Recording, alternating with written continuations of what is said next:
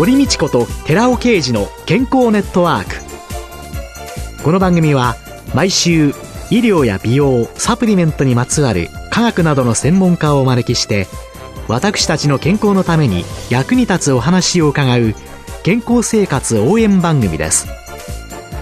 包摂体サプリメントと MGO マヌカハニーで健康な毎日をお届けするコサナの提供でお送りします。ここでコサナから番組パーソナリティで神戸大学医学部客員教授寺尾啓治社長の新刊日本人の体質に合った本当に老けない食事術発売のお知らせです。シクロデキストリンの研究の第一人者、寺尾啓治社長が、アルファリポ酸、L カルニチン、コエンザイム Q10 など、体内で作られる有効成分、ヒトケミカルの効果的な摂取による代謝の促進と健康長寿のための食事術について解説します。寺尾啓治小佐奈社長の新刊、日本人の体質に合った本当に老けない食事術発売のお知らせでした。こんにちは。堀道子です。今月は料理研究家の川上明也さんをゲストに迎えて簡単美味しい健康レシピと題してお送りしています。先週ですね、はい、メタボにおすすめのものとして、納豆キムチって教えていただいたんですけど、はい、納豆キムチって納豆とキムチをただ混ぜるだけでいいんですか？そうですね。キムチ乳酸菌がたっぷりな食べ物なんですけど、はい、納豆に含まれる納豆菌って実は乳酸菌を10倍に増やしてくれるって言われるんですね。それを混ぜることによって、まず腸内環境を整える基礎がもう免疫力上がるということは病気予防にもつながるので、はい、乳酸菌が増えるとそういう効果があるので、まずいろんな糖尿病予防とか美肌とかいろいろ目的あるんですけど、基本としてまず腸内環境を整える上で、一番手軽なのがこの食べ物かなっていう。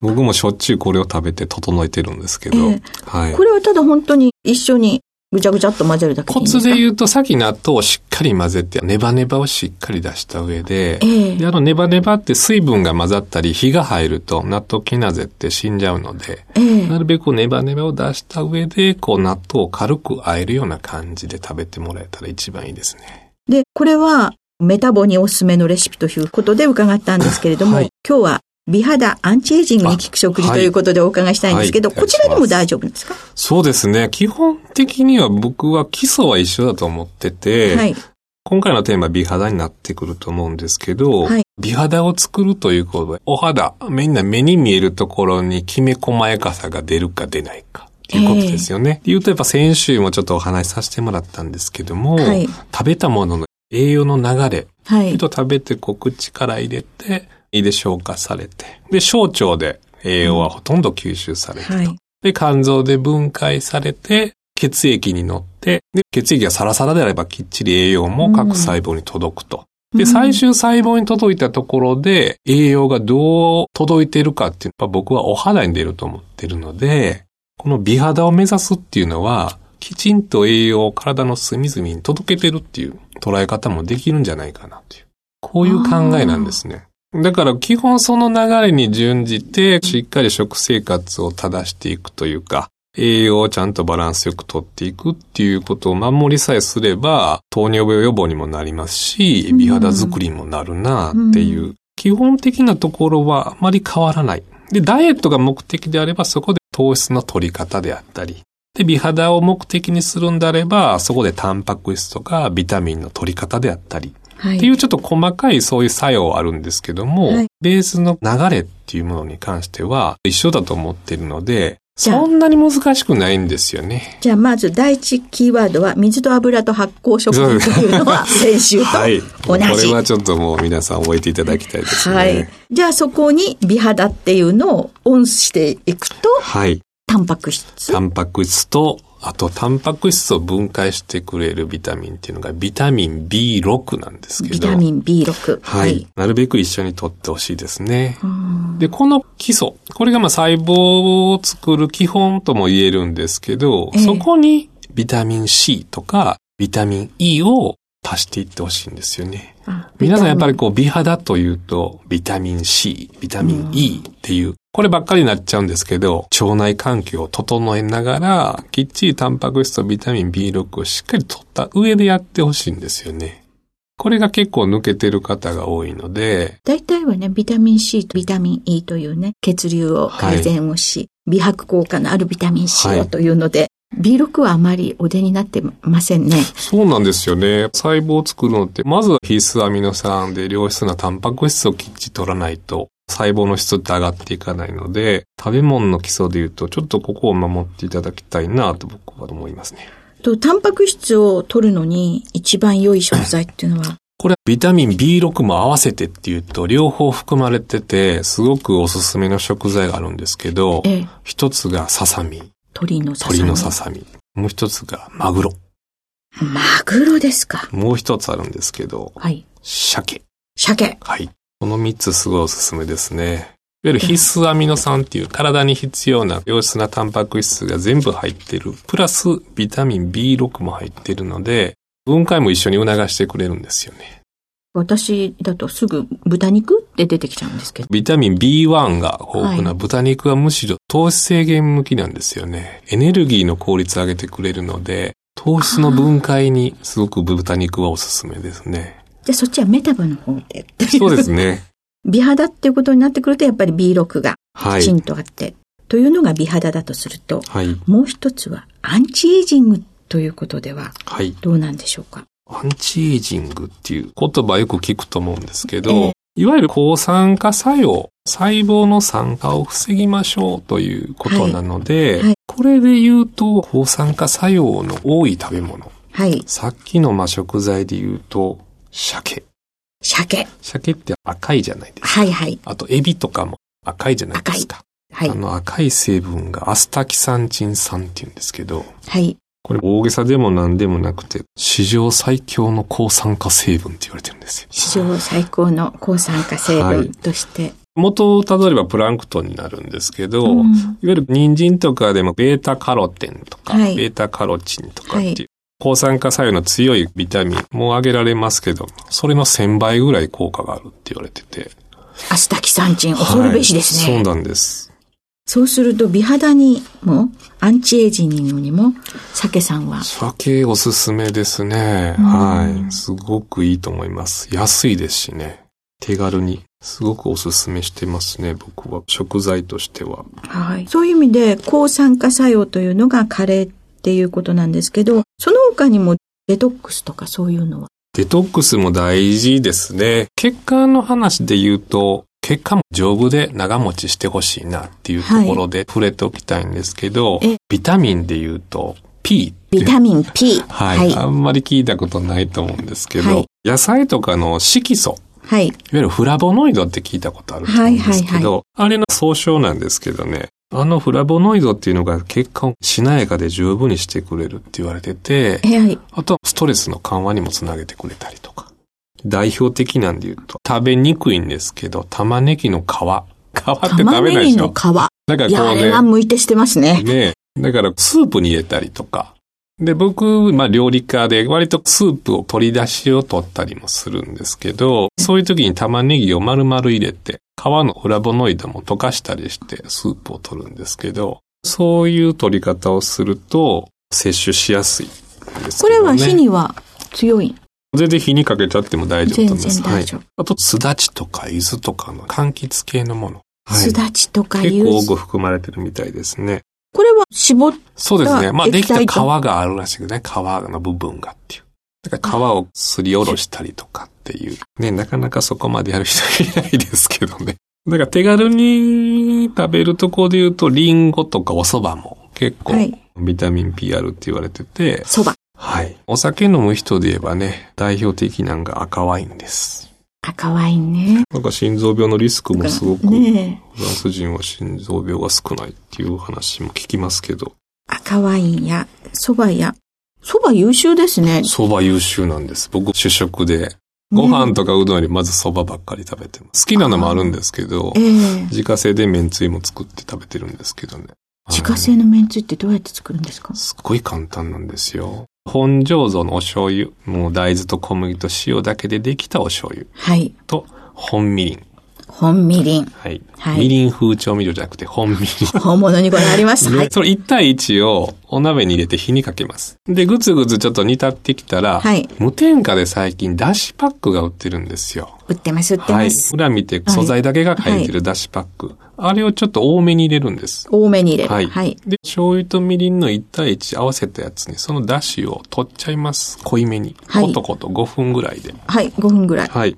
で、その5分ぐらいコトコトやってるうちに本みりんのアルコールも抜けるので、アルコールが飛んでってしまう。はい、で、綺麗に出汁の旨味も濃いめに液体に溶け込むので、はい。5分ぐらい経ったら火を消して冷まします。はい。完成です。おでも冷蔵庫で1ヶ月ぐらい持ちますから。1ヶ月も持つんですか？醤油とみりんはもともとも発酵食品なので、基本そんな腐らない。だから出汁を取ってて、余ったやつって2、3日で使わないともう傷んでくると思うんですけど、えー、それを作っとくと、自家製の麺つゆの素。これ作っとくともいろんな料理使えるんです。肉じゃがもそう、すき焼きもそう、お蕎麦の麺つゆもそう、きんぴらも作れるし、筑前煮も作れますね。だから日本の家庭料理の基本って醤油とみりんの1対1なんです。和食がそうなんですけど。そこにも旨味を取っとく、しっかり。家庭料理に全部コクが生まれるんですよ。そしたらお蕎麦もちょっと湯がいたらすぐ食べられるし。そうなんです。っていうことなんですね。はい。じゃあ今日は最後に、美肌アンチエイジングに効くレシピ。レシピを教えていただけますでしょうか？これもレシピ作るというより鶏胸肉を、はい、もちろんお肌にいいと言ってさっき鶏胸肉、ささみのお話したと思うんですけど、はい、簡単に柔らかくする方法。結構パサパサになっちゃうって皆さん茹でると。はい。で、まず鶏胸肉のブロック売ってるじゃないですか。はい。で、まずお鍋に水を入れて火にかけて、はい。生姜とかセロリの香味野菜を入れます。はい。匂い消しね。動物性匂い消し。はい。で、沸騰したら鶏の胸肉をドボンと入れるんですよ。はい。一回鶏の胸肉入るんで、はい。お湯の温度が下がっちゃうんですけど、はい、ずっとそのまま火をかけてると、はい。もう一回沸騰してきますよね。はい。で、だからそこでアクが出たらアクを取ってあげます。はい。で、沸騰してきてアクが出たら、はい。密封する蓋。はい、はい、お鍋の密封する蓋。はい。だからもう蓋付きのお鍋使った方がいいですね。はい。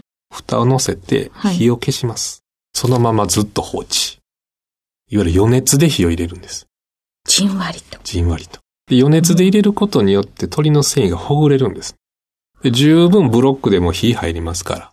なかなかね、火が入らないからね、いつまでもね、ぐちぐちぐちぐち。加熱をずっと続けると、鶏の繊維でずっと縮み込まって硬く硬くなるんですよ。逆に冷ましていく過程で火を入れてあげるとほぐれていくんです。何もしなくていいんです。それだけでいいんです。余熱で火を入れる。その間に密封した蓋をちゃんとしないと熱が逃げちゃうので、熱が逃げちゃうと鶏に中に火が入るまでに冷めちゃうんですよ。だから蓋はちゃんとっていう。これやるだけでね、すごいしっとりします。そういうわさび醤油で切って食べてもいいですし、マヨネーズでもいいですし。お味付けは後で、ご自由に。その後からまた火を入れてもう一回ほぐれてるんで、硬くならない。もう硬くはない。ほぐれちゃってるから。で、親子丼の鶏にそれを切って使ってもいいし。じゃあ一度作っておくと。すごい便利ですよ。数日は持ち、それとも冷凍しとけばいい。はい、冷凍しても硬くなりませんから。生姜とかセロリの香味を入れて煮立たせた中に胸肉を入れて、はい、そしてそれが沸騰する。はい、そしたらちょっとアクを取って、はい、蓋して火を止めて、終わり。あとはもう洗濯とかね、掃除して、常温に冷めるまで置いとける。で、これを料理に使う。はい。いや、これはやれそうです。ぜひともお試しください。ありがとうございます。ありがとうございます。今週のゲストは、料理研究家の川上明也さんでした。来週もよろしくお願いします。お願いします。続いて、寺尾刑事の研究者コラムのコーナーです。お話は、小佐奈社長で神戸大学医学部客員教授の寺尾啓二さんです。こんにちは、寺尾啓二です。今週は脂質異常症治療薬が処方された場合のコエンザミ9点摂取の必要性というタイトルでお話しさせていただきます。私の母は現在84歳で HDL コレステロール値77、基準値が41から100なので、その中に含まれています。LDL コレステロール値は94で、基準値は70から139ですので、十分その中に含まれて、ちゃんと基準値内に入っています。しかしながら、脂質異常症治療薬であるアトルバスタチンというものが病院で処方されていて、母は毎朝この薬を摂取しなければならないのです。医師が処方すると、こちらが外してもらうように頼んでも、薬局の薬剤師では変更してもらえません。このアトルバスタチンは、スタチン系薬の中でも特許が執行するまでは全世界で1年間に2兆円以上売り上げていた大型の医薬品です。よって動脈硬化予防のために脂質異常症ではない母のような高齢者に処方する医師が多く見受けられます。アトルバスタチンのようなスタチン系薬の作用基準は、生体内のコレステロール合成におけるヒドロキシメチルグリタリルコ A、HMG コ A、還元コース阻害です。では、少しわかりやすい言葉で説明していきます。私たちは食事中からコレステロールを摂取していますが、実は食事由来のコレステロールは全体の20%のコレステロールでしかありません。残りの80%のコレステロールは肝臓で合成されています。コレステロール合成の原料はアセチルコ A という物質です。食事で摂取した三大栄養素、つまり脂質、炭水化物、タンパク質は、まずピルビン酸に変換されます。そのピルビン酸はさらに Rα リポ酸によって、このアセチルコ A に変換されます。そしてアセチルコ A は TCA 回路と電子伝達系を介してエネルギーに変換されますが、実はこのコレステロール合成にも利用されています。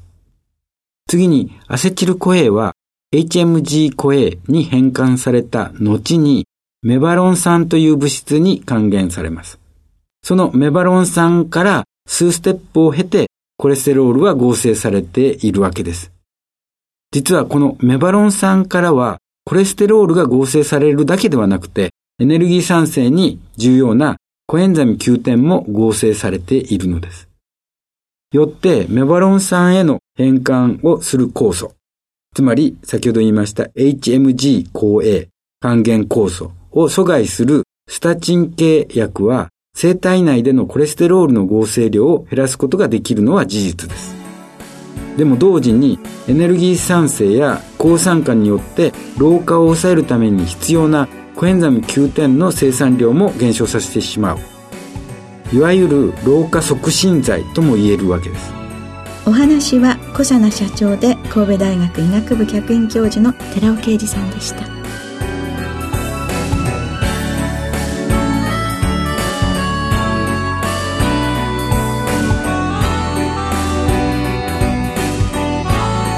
ここで小佐奈から番組お聞きの皆さんにプレゼントのお知らせです。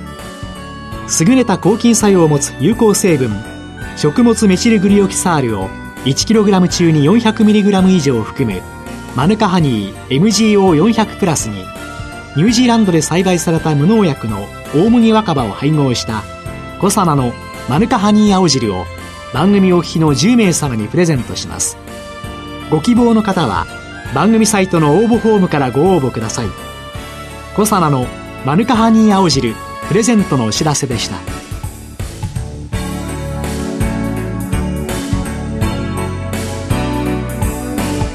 堀道子と寺尾啓二の健康ネットワーク。